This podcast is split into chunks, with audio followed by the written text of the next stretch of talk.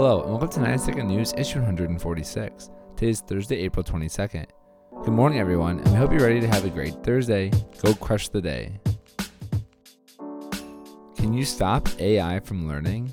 Earlier this week, the EU officially proposed a ban on both police use of facial recognition software and certain kinds of AI systems.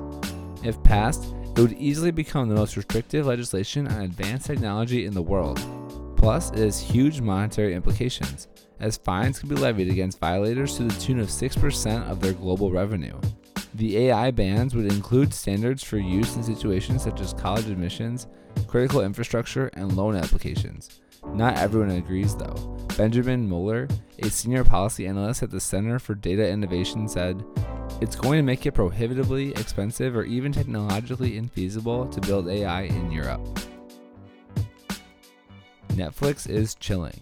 In its earnings report after market close on Tuesday, Netflix told investors that its subscriber growth for quarter 1 2021 had been much weaker than expected with only 4 million users added, compared to the 6 million that had been projected. CEO Reed Hastings described the situation as a little wobbly right now, as the stock crashed down double digits after hours. As the market closed on Wednesday, Netflix was still down more than 7% from Tuesday's close. Miami goes high speed. Formula announced this week that they would be adding a new race in Miami beginning in 2022. This new track will weave through the streets of the Magic City and around Hard Rock Stadium.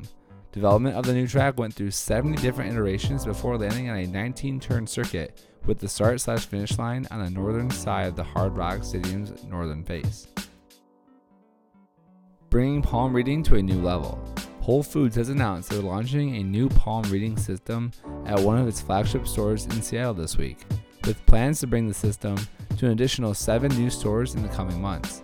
This feature is called Amazon One and will allow users to link their palms to their Amazon accounts so they can pay for groceries by simply waving their hand over a scanner. So far, thousands of people have already signed up. Have a great rest of your day, and we'll see you tomorrow bright and early the 90 Second News team.